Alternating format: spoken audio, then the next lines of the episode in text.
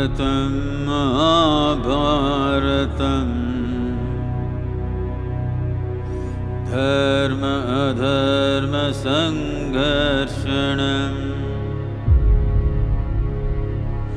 पक्षिप्राणिमानव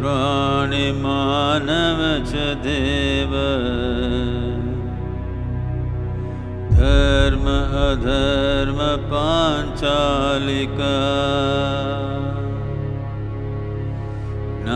न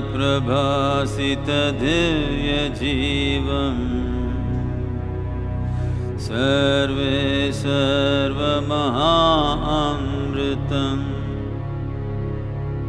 सर्वे सर्वमहाम्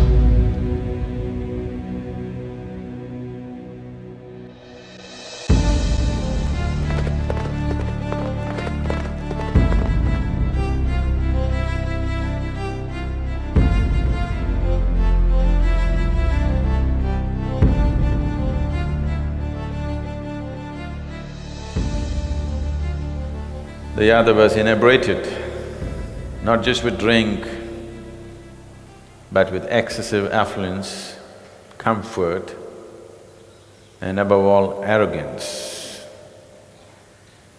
These three things, affluence, comfort, and arrogance, can make you far more unconscious than any drink or drug can do. A great Kannada saint, who is known as Allama or Allama Mahaprabhu,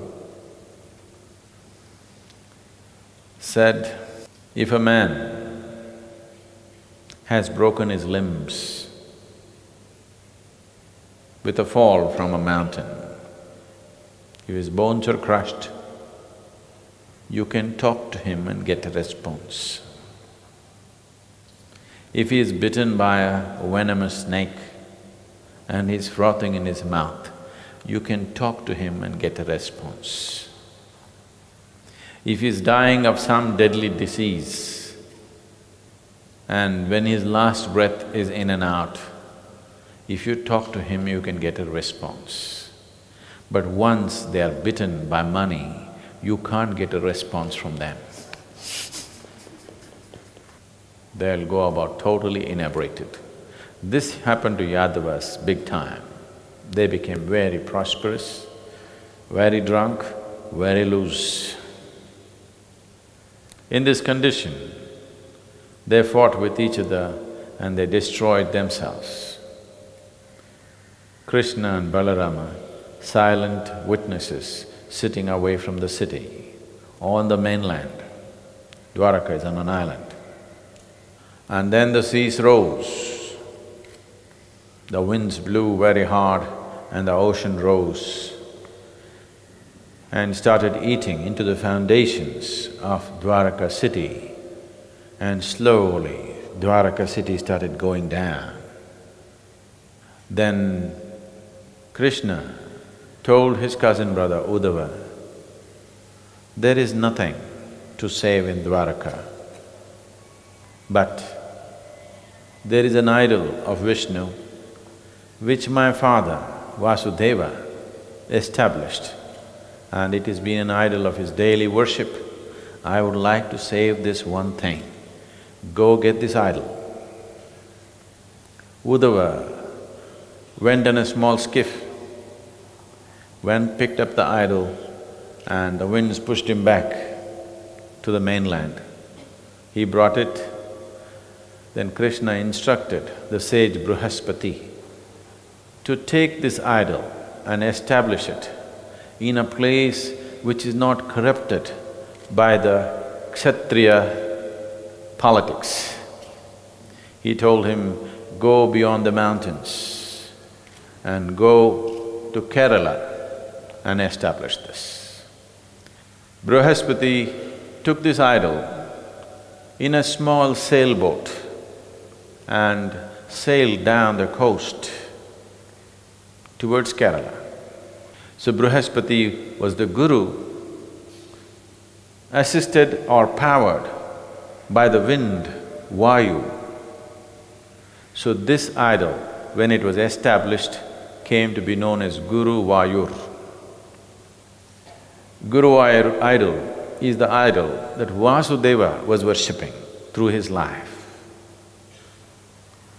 and it is essentially a Vishnu temple, but seen as a Krishna temple, manifestation of Krishna, because it was his intention that this temple should move so far down south that it will not be affected by the corruption the Kshatriyas of the day created. Sri Krishna Sharanam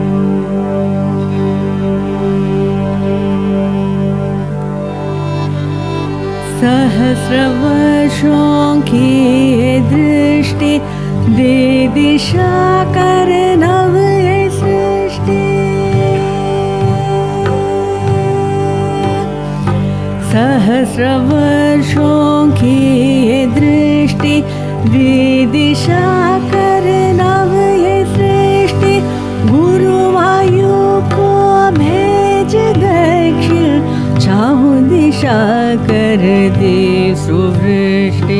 गुरुवायु को भेज दक्षिण चाहूँ दिशा कर दे सुवृष्टि कृष्णा शरणम् श्रीकृष्णा शरणम्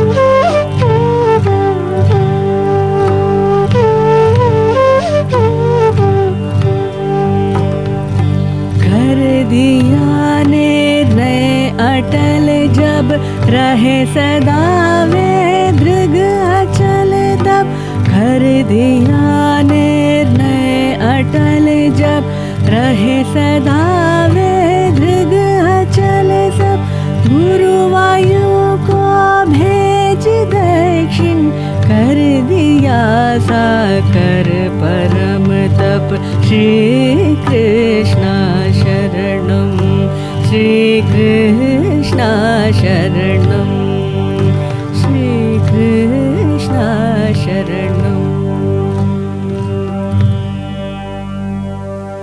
Back in Hastinapur, after the war is over,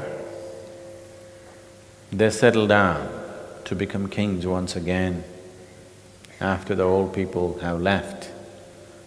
Yudhishthira ruled in a just manner, but as time lapsed,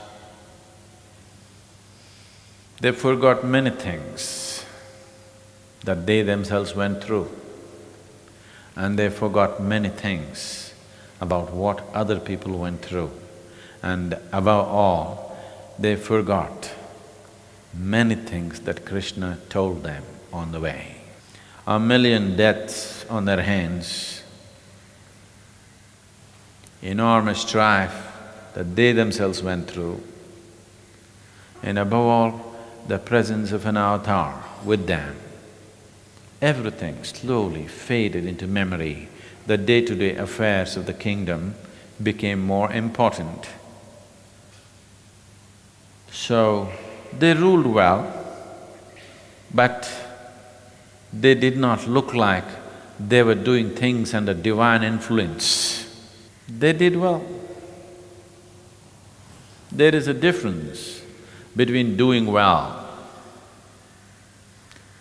and creating a situation which is divine in nature. There is a difference between being successful and being in a state of supplication. With very meager arrangements, with very meager food, with very meager life, if one is in supplication, he can make his life if life is filled with grace, you will see a simple hermit will look glorious. Glory will not come because of heaps of gold or diamonds or silks. Glory comes because of the way a man can bear himself. And that bearing will come only when the divine stands by him. Otherwise, it doesn't matter how successful a man is, the more successful he becomes, the more distorted he becomes. Because the essential nature of human mind is the more it thinks, invariably it'll get more confused. Unless it is touched by another dimension, which is like a living track, that it can think all over the place and still this one thing is always stable. Only then, when you are on the path of grace, you can think insane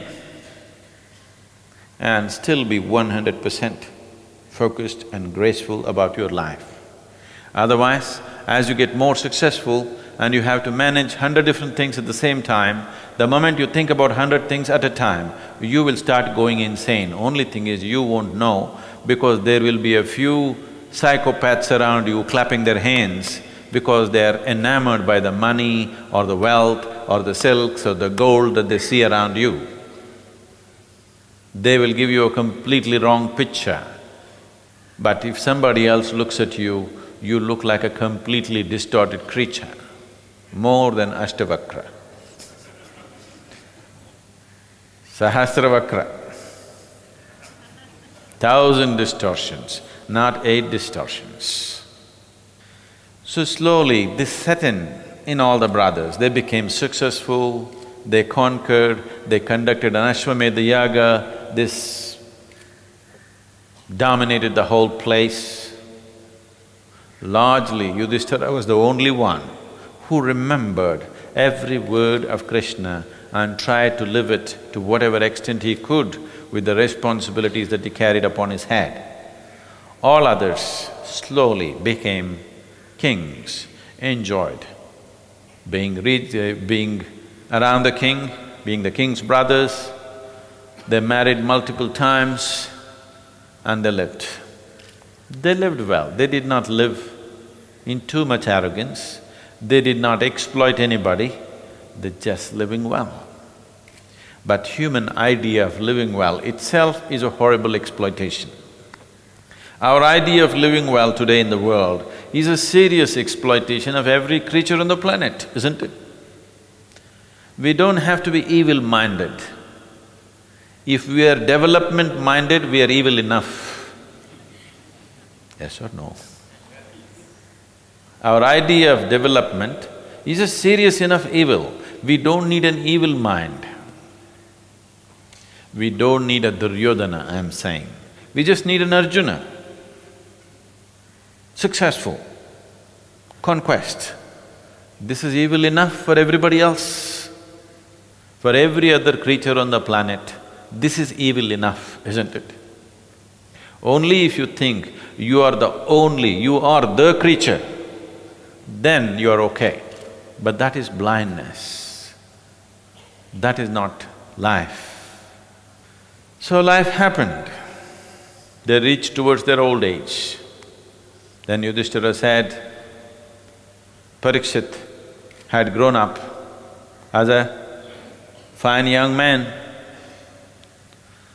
So Yudhishthira said, it's time we coronate Parikshit and we try to sort out our own lives. Mind you, they lived with Krishna, but they still need to sort it out. That's the whole problem with humanity. They lived with the presence of the divine, but they still have to sort it out themselves. So, they coronated Parikshit as the emperor of the Kuru dynasty, he was the only living one. This is Abhimanyu's son and Arjuna's grandson. These six people, the Pandavas and Draupadi, decided to go on their vanaprastha. And when they walked out of Hastinapur, people gathered in huge numbers because they have been around for so long. There are many of the old… older generation who have seen them through all kinds of trials and tribulations and they have come out successful. They have ruled for thirty-six years and now they are leaving. It's a major event and a change that's happening in the empire. And Yudhishthira said, instead of going into a forest close by, which they had explored plenty in twelve years, Yudhishthira said, let's climb the Mount Mandara in the Himalayas. So they started climbing. Steep mountains, they climbed up steadily for weeks on end. And as they were getting into steeper climbs, one day as they were walking, Draupadi slipped and fell. The four brothers were distraught, they screamed, Draupadi fell. They just… she just went down the mountain. No, no, no, don't get ideas. Don't think it's like a Hindi cinema, the last scene, when somebody falls off a cliff, ah. No, don't think of that. She's too proud even now to say, ah, she'll go silently down and thut. She's that kind. You need to understand her. She will not go ah and all this. All the four were distraught. Yudhishthira did not even turn back, he kept going. Then they caught up with him and Bhima asked, why? Why Draupadi has to fall? She has suffered so much in her life. She stood by us right through. Why should she fall? What has she done? What wrong has she done? So Yudhishthira said, there are many things, but let me say one thing. One thing is, she committed herself that she will love all the five husbands equally, but she could never manage that. She always loved Arjuna and longed to be with him as a wife. She only fulfilled her duty with us. With her, her love was only for Arjuna. And when she came to know Karna is also Kunti's son, she wondered, why can't he why can't she have him? For these two things she has fallen. And they continued. Then Nakula fell. When Nakula fell, they asked, why did Nakula fall? Nakula was too proud. He was supposed to be the most handsome man. He was too proud of his appearance. His vanity made him fall, Yudhishthira said. They continued further. Then Sahadeva fell. Then they asked why? This man barely uttered a word. Then Yudhishthira said, he barely uttered a word, not out of his humility, because he was smug. All the time, whatever is happening around him, he knows because of the wisdom that he imbibed. But he cannot speak, but he… that did not bring humility to him. He was always smug. Then Bhima fell. Then Arjuna asked, why Bhima? He's such a lovable, pure human being. So Yudhishthira said, what did Bhima in is gluttony. He ate not like a man, he ate like a pig. And he enjoyed other people's suffering, whoever they may be. If you begin to enjoy other people's suffering, you are hammering nails on your own coffin. You don't do that. You can cause suffering sometimes. Sometimes it may be necessary to cause suffering to somebody. It may so happen that the actions that you take will cause suffering to somebody, but you never ever enjoy it. You do not enjoy somebody else's suffering. If you think you can enjoy somebody's suffering and bring well-being to yourself, you are in a fool's paradise. And that was Bhima's state. He believed he has to enjoy other people's suffering. Otherwise, his own success is not fulfilled. For that he fell. Arjuna fell. Nobody to ask a question. And Yudhishthira just mumbled that his vanity of being the best archer in the world, though he was not, he was a great archer, but not the best. To be the best, he would cut somebody's thumb, he would do something else, whatever needed. And still, all his life, he lived with the insecurity. Just suppose tomorrow morning a strapling youth of sixteen comes and shoots better than me, what do I do? He constantly lived with this insecurity. For that he fell. Yudhishthira alone walked on. Then Indra sent his vehicle to pick up in Yudhishthira. The… the process of what's happening here is, there is a context to this, that is if you arrive absolutely virtuous, you can go to Devaloka with your physical body.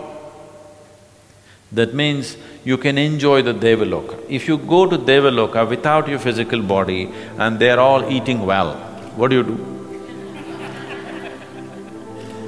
All apsaras floating around, what do you do? If you put food, it'll fall down. No body, you know. So Yudhishthira alone is going to be picked up with his physical body. So the vehicle came and uh, escorts, the hospitality escorts from Devaloka said, uh, you come in, we have come to pick you up. But what is this dog? they said. Yudhishthira turned back and saw there was a dog behind him. And he recognized this dog. This was the same dog which was running around them when they were walking the streets of Hastinapur. He couldn't believe it. He did not even notice. In his focus to just keep going, he did not even turn back and look at his brothers at Draupadi. Where would he have noticed the dog? This poor dog, all the way from Hastinapur, it has come with me.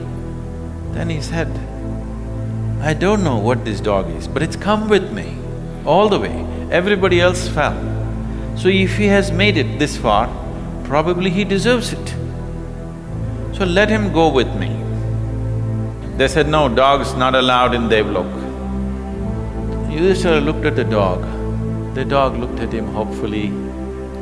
Then he said, no, I cannot leave this dog. I did not call him, but he's traveled all the way.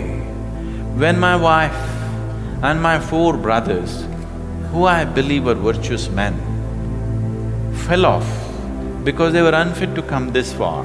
And if this dog made it, it must have some karma within himself that he's come this far.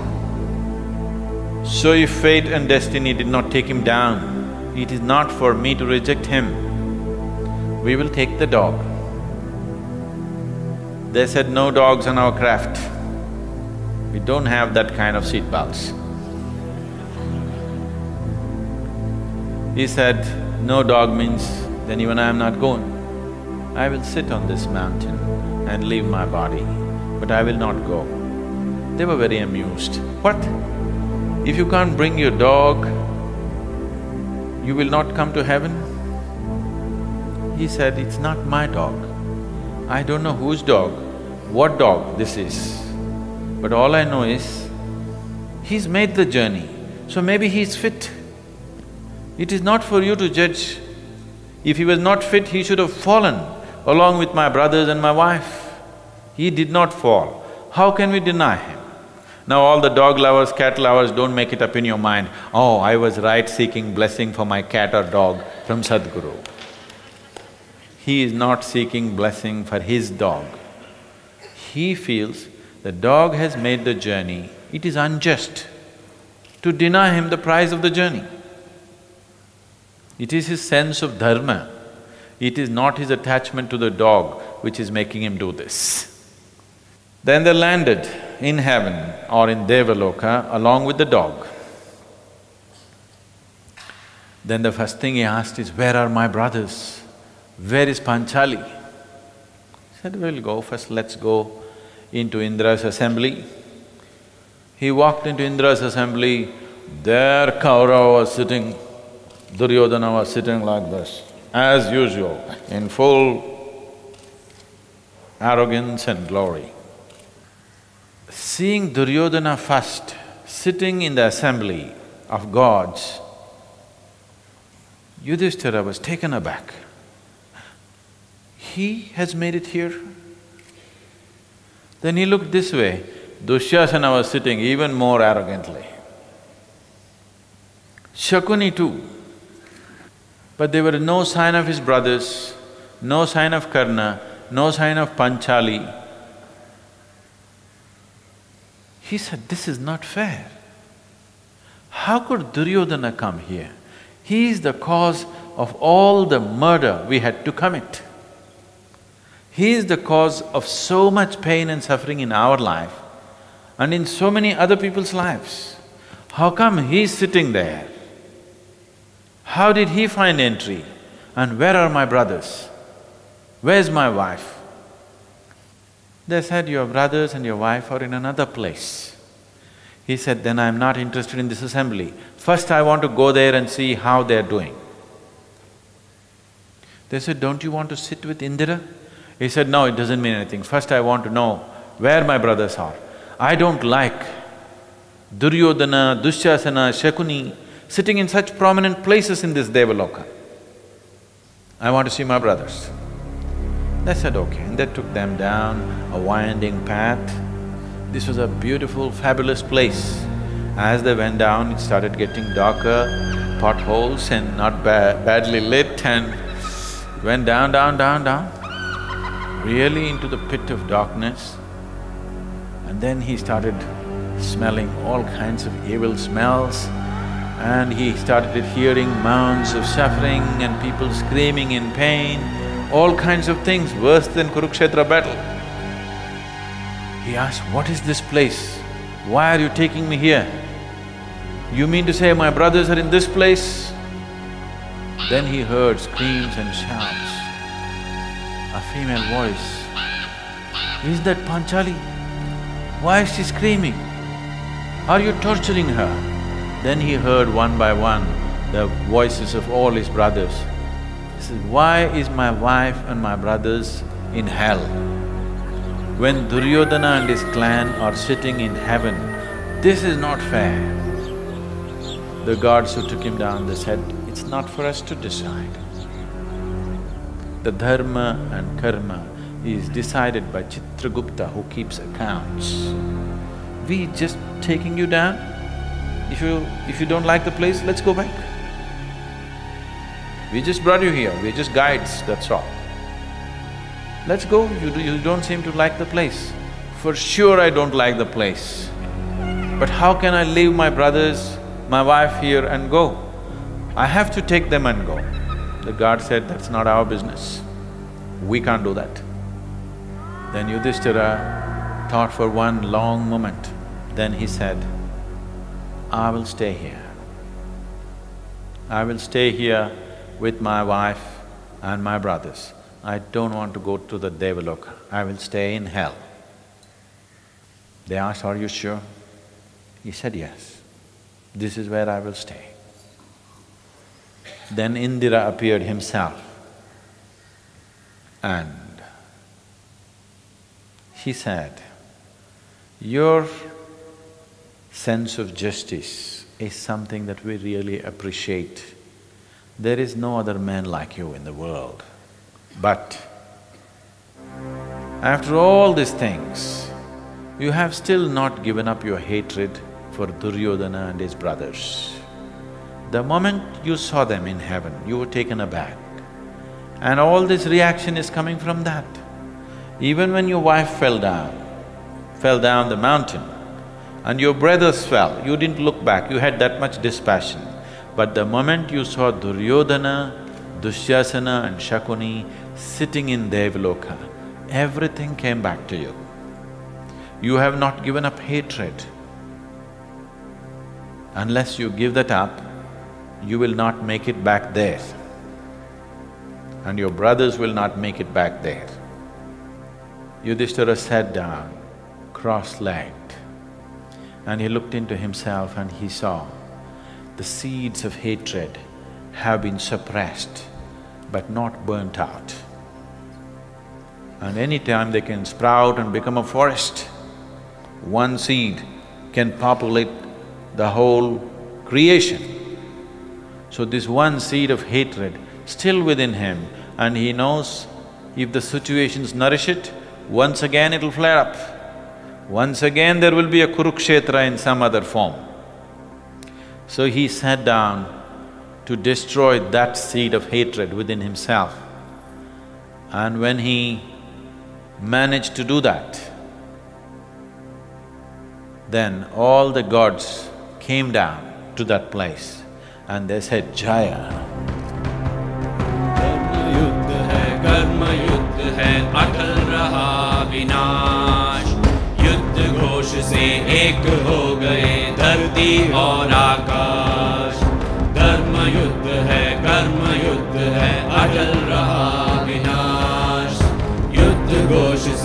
एक हो गए धरती और आकाश।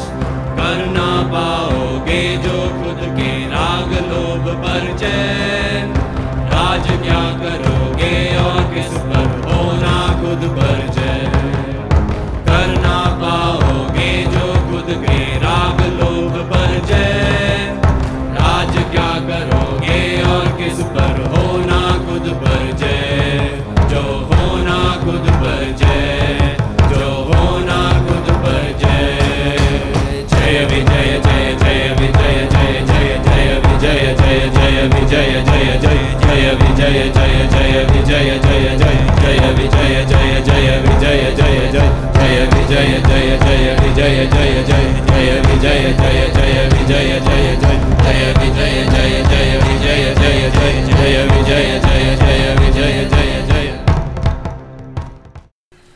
There are two kinds of victories. One is Vijaya Vijaya means to conquer something around us, outside of us. Success in the material world, either by study or craft or conquest is called Vijaya. But when you manage to have an inner victory, that you have won over all the obstacles that are there within you, you are Jaya. So Yudhishthira achieved Vijaya through Kurukshetra war. But that would not have delivered him anywhere. But it's the Jaya that he conquered himself. Every seed of negativity in him, every little hurdle within himself, he conquered. Now it is Jaya. The idea of external conquest is a silly idea because it is lack of perception, it is lack of overall perception of the situation which makes a human being believe that he's successful. You're successful not because of anything. You believe you're successful simply because you do not have an overall perspective of life as it is. This is something we have touched many times. Whatever endeavors you may be going on with right now, if the planet just decides to spin a little faster, all of you will fly wild into the space. Yes? So where is your victory, where is your conquest, where is your success? It is because a million forces are contributing, things that you're not even conscious of. All those forces are continuously nourishing you, keeping you on the track. Something that you do bears result, isn't it? So Parikshit ruled for a period of time and one day, he was hunting in the forest. The Pandavas gone, all the older generation gone. This boy is called Parikshit. Parikshit means a quality tested one. Parikshit literally means a tested one, somebody who's faced the pariksha before he is born. He… he was born as a stillborn child. Krishna literally gave life to him, his own life to him. And now he's a grown-up man and he's coronated as king and he ruled. One day he's hunting. And he was very thirsty and he came to a place, a small little clearing where there was one hut and a yogi was sitting and meditating. Parikshit came the emperor. He wants water. He asked the yogi, the yogi is sitting in meditation, he asked the yogi, I'm thirsty, give me water. The yogi did not respond. He's somewhere else. So the king got irritated. When a royal request is made, you're supposed to respond. So he looked around, he wanted to do something, he saw a dead serpent. He picked it up with an arrowhead, brought it and put it around the yogi's neck. A disciple of the yogi just came by and when he saw this sacrilege being committed, that the king is putting a dead snake around the yogi's neck when he's meditating, he got so furious that this is being done to his guru and he cursed the king. May you die of a snake bite within the next seven days. You need to understand that in this country, even today, because uh, you are living in the kind of cities where a snake cannot travel, it's difficult to enforce this. But suppose you live here in… let's say you live in Thanikandi. Within seven days' time, we can ensure a cobra come and bites you. There are mantras to do that. It was a common way of doing things in the past.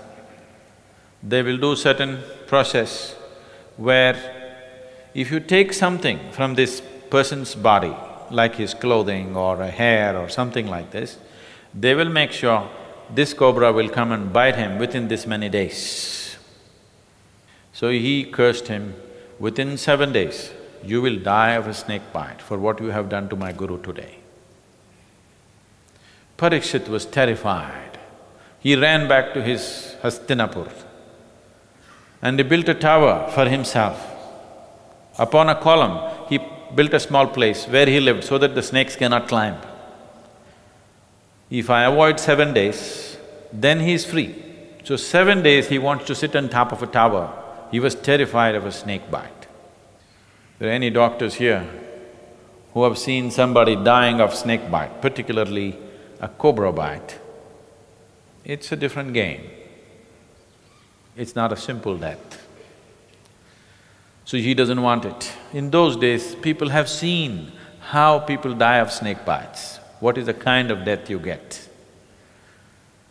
So he climbed up on this post and sat down. In the town of Hastinapur, people started gossiping. What has happened to our king? His father was Abhimanyu, a great warrior. His grandfather was Arjuna, the greatest Kshatriya that ever lived. As a warrior, he's the greatest warrior that we have seen. And why is our king sitting on a post terrified? What kind of a man is he? But he is terrified because he is going to be killed by a snake bite, so he's sitting on a post for seven days. On the seventh day, his trusted guards brought him fruit. He bit into a fruit. Out of the fruit came out a little snake and grew in size and bit him in the neck. Before guards could come and save him, he died of snake bite. His son, Janamejaya, when he saw his father being killed by this naga, he got so furious, he called all his priests and he said, let us conduct a sarpasatta yagna, which means conduct a yagna where all the snakes in the vicinity will come and naturally fall into the fire. You can direct a snake. You will see even today in Tamil Nadu we have such tribes. Madhya Pradesh and Tamil Nadu, the northern parts of Andhra Pradesh and northern parts of Karnataka have these tribes even today. You will see these people are there in Alandurai, close by. If you bring that guy to the ashram, we've never done that, we brought him for other reasons but not for catching snakes. If he will… if he just sits down in one place, he won't go catching he will just go and sit in some corner where people are not moving around and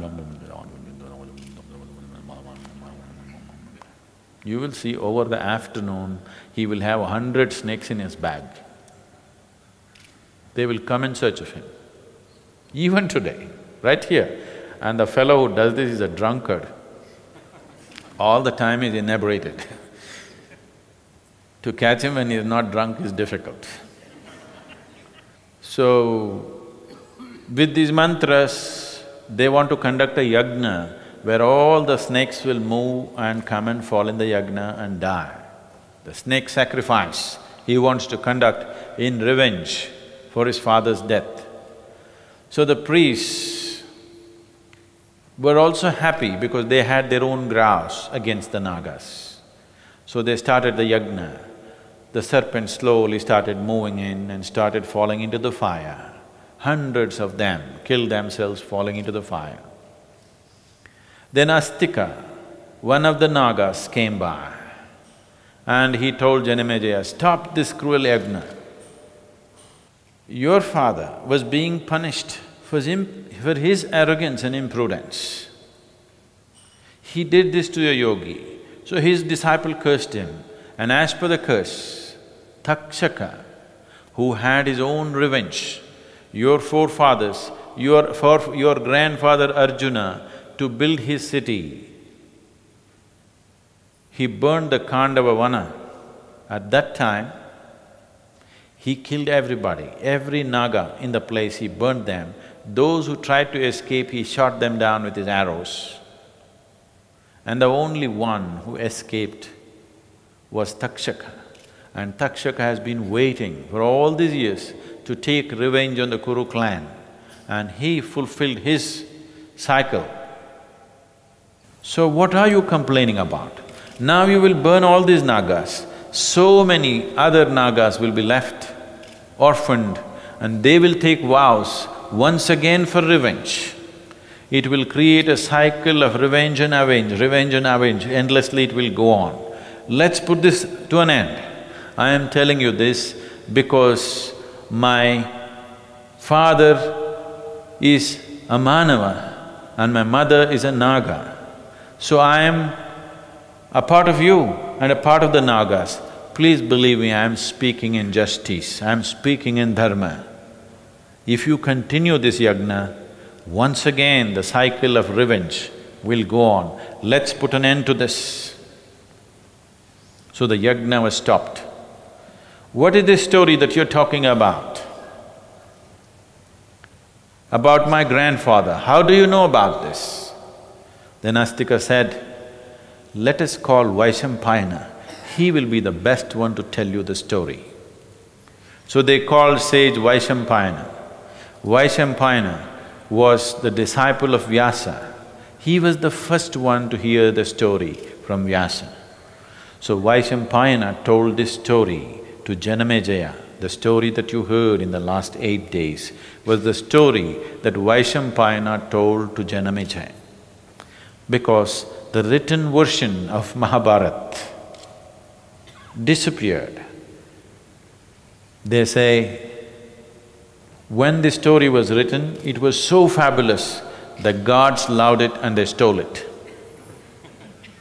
Yagna was stopped, Vaishampayana told the story to Janamejaya. He, did, he took many more days than eight days. And then when the yagna was stopped and abandoned, Astika felt very proud. Ah, I stopped the yagna and saved the Nagas from annihilation. Then a dog came by, whose name was Sarama. The dog Sarama came by and said, it is not Astika who stopped the yagna. It is just that when the yagna was started, Janamejaya and his sons threw stones at my children, unnecessarily accusing my children of defiling the sacrificial offerings. They did not touch it, but they were unnecessarily accused and they threw stones. Because they threw stones at my children, I cursed Janamejaya that his sacrifice, this Sarpa Satta Yagna or this Naga sacrifice yagna that he is doing should not succeed. That is the reason why it got abandoned. That's a final lesson for you, that don't think too much of yourself.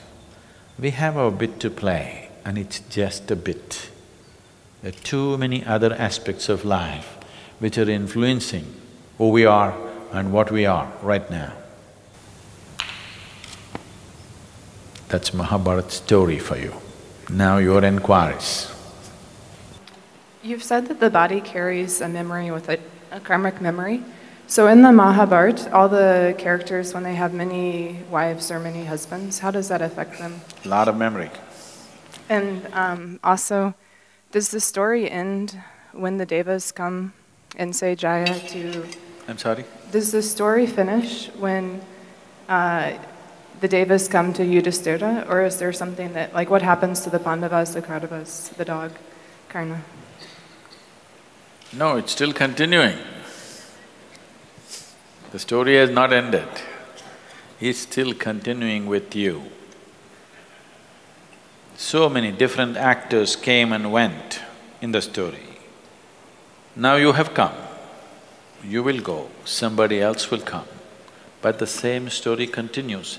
That is why it is called Mahabharat, because the story continues, it's a continuous process, it's a continuum of humanity. Still, the same intrigue, same problems, same struggles with the humanity. That is why it is presented that way. About your first question, if you take a particular example about kings having many wives, they have many wives, but they have no involvement with them. There's only one queen usually. Rest is to breed. They want to produce sons. They want as many sons as possible so that all the key positions in the army, in the court are taken by their blood. Because their way of living is they don't trust anything other than their blood. They may not have competence, but their blood, their loyalty. So there is a law, you should not spill your own blood, so you can't come and kill me because you're my blood. So this kind of arrangement, it is more political than personal. The reason why they're going to dozens of women is not necessarily a personal desire, it's more political, a kind of safety for him because the king is always insecure. You heard the advice that Bhishma gave. He is always insecure, somebody is always sharpening a knife against him. It's best to have your own blood around you because there is a law which says you should not spill your own blood. It is a kind of false safety, but they do spill. But it gives you some control over the situation, so it is a political thing. And there is another aspect to this. Arjuna goes from place to place, when he travels everywhere, he has a child from this woman, that woman and comes back. The physical memory in a woman's body is kind of unloaded when she bears a child. Lot of people, couples discover this, especially men discover this bitterly. They got married to their whoever is their dream and they're all big love affair. The wife got pregnant and then they thought their love affair is going to grow. But suddenly they realize they're out of the love affair.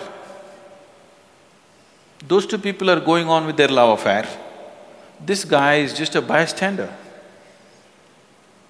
Lot of husbands realize this. The woman has a child, now suddenly she has a love affair with her son or daughter, and this guy is like, where do I fit in? no, your job is over. this happens on a much deeper level than arrangement of the family a woman has to make extraordinary effort to involve the man because whatever memory she gathered in her body and it grew over a period of time with love, involvement, physical involvement, that whole thing kind of, at least a significant part of it got downloaded into the child. Now suddenly, she's almost like, okay, who is this guy? If he assists her in the making of the child's life, she involves him, she understands. Not… see, do not think of every understanding in your life being intellectual. This is the big mistake that modern world is doing, particularly the Western world. They think everything is in your head. It is not so. Most of the life is here in your body. So the understanding in the body is, for what purpose the memory was rubbed on to your body, is gone when the child is born, the job is done. Social arrangements of marriage and this and that as your problem. As far as nature is concerned, a man and woman came together so that procreation happens, it happened and the memory is downloaded. Largely, not that it's completely gone, largely gone. So, lot of times couples discover, once the child is born, there is a big gap between them. Now it is more like an acquaintance who comes home and goes. If he comes on time and goes on time, it's okay. If he doesn't come on time, you're happy. If he does not go, trouble. he should come and go. This is because unknowingly she's dropped the memory. Now, suddenly somebody is looking like a little bit of a stranger. Special effort has to be made to build that bond again. Otherwise, you will see there is a distance between the man and the woman once the child is delivered. This is happening whether you like it or you don't like it. In nature, it is happening. And it's a wonderful defense mechanism in the system. So that's the reason why the Arya law said, the Dharma said, if a child, if a, if a woman goes to another man, she goes only for procreation, to bear a child. Like Kunti went to three other people, or Ambika and Ambalika went because just to bear a child, because once that is over, the memory is downloaded, she's again back. They say, in their language they're saying, her virginity is restored. Her virginity is restored means she lost that memory and she's again this man's wife. So, one aspect is political, another aspect is just for procreation. Arjuna wants to have children in every place in Aryavarta because he knows tomorrow when he goes for battle, who will come with him? Ghatotkacha coming, Bhima's son, Babruvahana coming, Iravan coming, made a big difference in the battle because seed dispersal happened. Otherwise they wouldn't have come. Why would they come all the way? My father is fighting a battle, now I want to go. Somebody else is fighting, now I'll think whether I should go or not. Sadhguru, you said you'll talk about Nahusha the python. Okay. Nahusha. You know who is Nahusha? Forgotten? That's a long time ago. Nahusha was Pururava's son or Yayati's son. So he's one of the lineage of the Kuru kingdom. Nahusha went to Devaloka and he got desire… he started desiring Indra's wife and Indra's wife, Sachi, told him, only if you come borne in a palanquin, which is carried by the Sapta Rishis, I will accept you. He had seven sages carrying him and they were not going fast enough for his lust, so he kicked Agastya in his head. So then the seven sages thought, you've gotten too big for yourself, may you become a python. A python because you think the palanquin is not going fast enough. May you become a really slow-thinking, slow-moving creature. And he fell down here as one huge python. One day during their vana prastha, when they were in the forest, the Pandavas, Bhima went out for a hunt. When he went out, Nahusha, who in the form of a python, was there. And when Bhima came by, he coiled himself around Bhima and just about to eat him. Bhima, hands and legs bound, like this. There's nothing he could do. Suddenly he found all his immense strength, elixir-driven health, uh, strength. Everything was useless in the coils of this snake. He was just paralyzed. And he knew he was going to be eaten by Nahusha. Nahusha, ready to swallow him up. But then Bhima said, see, I am the brother of Yudhishthira, I am the son of Vayu, I am here for a purpose. We have to go and redeem our kingdom, don't eat me. I will hunt animals and give it to you. I, I can understand you are a slow-moving python, you cannot easily hunt. I will hunt for you and see that you're fed, release me.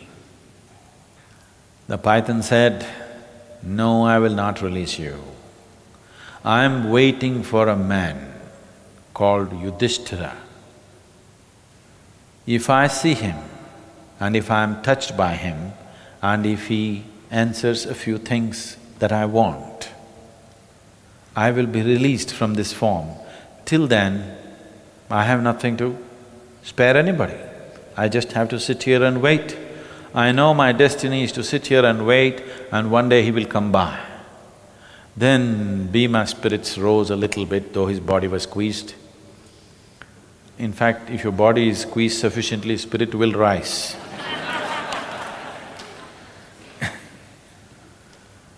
he said, Yudhishthira, you want to see, that's my brother. And he shouted, shouted, Brother Yudhishthira, come, my life depends on you. So Yudhishthira heard a far-off cry and came searching for Bhima, and then he found Bhima in this state. And Nahusha wants to check if he's really Yudhishthira or he's being conned into it. And he asked him to come and touch him and answer a few questions concerned with his ancestry. When these things were asked, answered, Nahusha regained his original form of being a king and went back to Devaloka. So he had to fulfill that.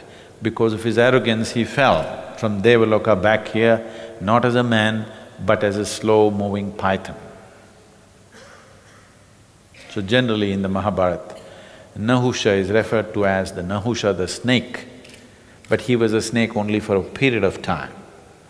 There's a part of the Mahabharata, um, I'm not sure if we've covered, but um, I just got curious about. Um, it's when uh, Arjuna gets killed by someone, I can't remember who it was. Um, and it was Ganga who kind of made that happen. Who gets killed? Arjuna gets killed? Arjuna gets killed. Um, okay, okay. Uh, by someone that Ganga sent um, to avenge Bhishma's death or something like this.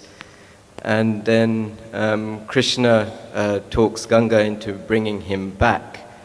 Um, and, um, and I didn't understand why he did that because I thought that was the common theme throughout the whole thing. I thought Krishna was being a little bit biased there because that's his friend or something. Because, uh, you know, venge, vengeful deaths happened all the way through. Um, and I remember I asked this question a couple of years back to the storyteller, and he said it was because it was wrong to do that because um, she did it out of anger. You got the story wrong. It is not Krishna who revived him, it is Babruvahana who killed Arjuna.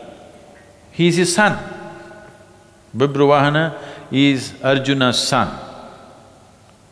And when Ulupi, Babru's mother, saw that he killed his own father, she used her occult capabilities to bring her husband or the father of her child back to life.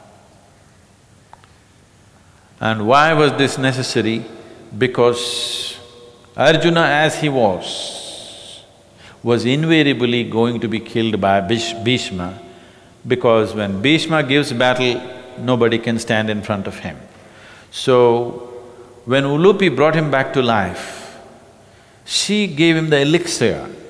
The elixir is described very beautifully, even when uh, uh, Bhima was given the elixir by the Nagas and a similar elixir was given to Arjuna, they say it was heavier than quicksilver. You know what's quicksilver?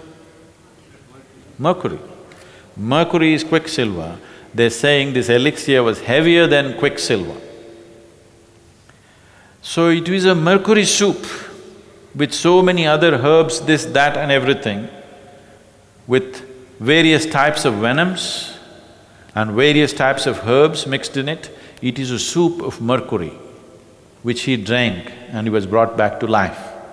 Or today, or we know in South India, this is known as the Navapashana nine deadly uh, poisons mixed in a certain soup.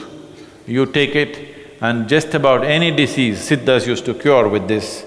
Even today, many idols, not many, a few idols in Tamil Nadu are made of Navapashana. And the water that flows off these idols, even today people stand in long queues to drink a trace of that of those nine poisons and be benefited health-wise. You ate the meal, somebody washed the dishes. Somewhere a dog outside will lick the dishwater. The dishwater, don't underestimate the dishwater.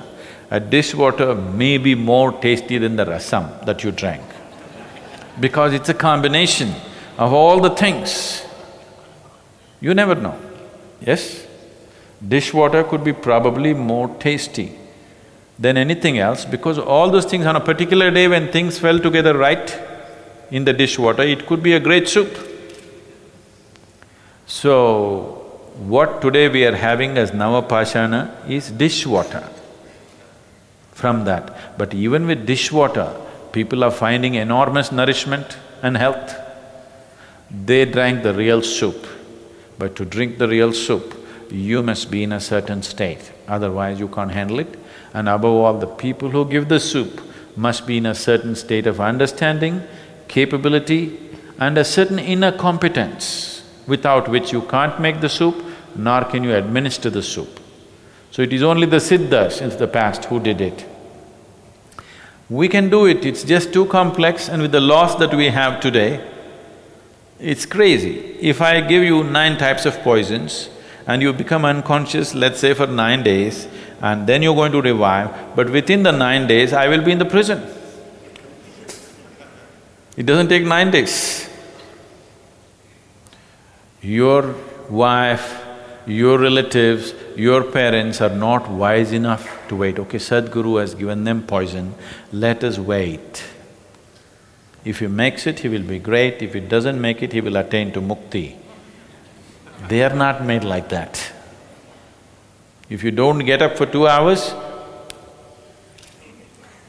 they will be calling some other number, isn't it? So in this kind of situation, you cannot do those things. Sadhguru, uh, you said the greatest dharma is to forgiveness. I did not say that. Dharmaraya said that. No, even he did not say it. Okay, in the Yaksha Prashna, And the ex- Yeah. questions. But there are people, you keep on forgiving them, they keep on erring. How long are you going to forgive them? it all depends what's your idea of forgiving.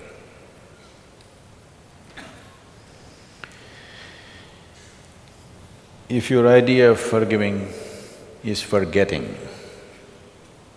then you're heading for a big life is going to mess you up. Forgiving is not forgetting. It's very important in your life. The sweetest moments in your life and the bitterest moments in your life, you never forget. Always remember. But forgive means you don't carry bitterness in you because it destroys your life. How to act with the one who commits this crime upon you or somebody else, that is as it is required. So sometimes forgiving means embracing them. Sometimes forgiving means rehabilitating them. Sometimes forgiving means imprisoning them. Sometimes forgiving means hanging them. Sometimes forgiving means maybe you'll have to butcher them on the street. You may be shocked that I am saying this, but anyway, when situations go out of control, anyway you will do it. Yes or no? Suppose somebody walks into your house, started start slaughtering your children and your family and everything, will you take whatever you get in your hand and hit him or no? What are you looking, yo Sadhguru, how can you say this? Will you do it or not? That's it. This does not mean you're thinking how to butcher somebody. This does not mean you're thinking how to hang somebody. You're first seeing how to embrace him. If it doesn't work, rehabilitate him. If it doesn't work, restrain him. If it doesn't work, hang him. If that also doesn't work, you'll have to butcher him. Depends on the situation. Action depends on the situation. Don't have premeditated action, that's a crime. Premeditated action is crime, isn't it? You already decided what to do. This is a crime, you are not considering, you are not giving the necessary chance to the other human being because you're already decided what to do. If somebody does this, what to do? Somebody does that, what to do? No, you don't decide that. Somebody may do, do this today, we may handle it this way. Somebody may do the same thing tomorrow, we may handle it another way. Somebody may do the same thing day after, we may handle it a completely different way. This depends on the situation in which we exist, isn't it? So forgiving means that you do not carry any bitterness in you, that you will not act out of resentment, you will act out of what is needed for the situation and whatever is needed. That's Mahabharat. Whatever is needed, he will do it, but there is no bitterness in his heart. There is no enmity, enmity in his heart. There is no stake. There is nothing to gain, nothing to lose, just doing what is required to be done. That is Mahabharat, that is Krishna. And that's forgiving, because there is no bitterness in your heart. But forgiving does not mean you won't do what's needed. That means you have forgotten what happened to you. That's the biggest problem with this country, we forget. We are not forgiving, forgetting. Forgetting means poor memory. That's not a virtue. Poor memory is not a virtue, isn't it? You remember every bitter moment of your life, still you don't carry bitterness in your heart, that's forgiving.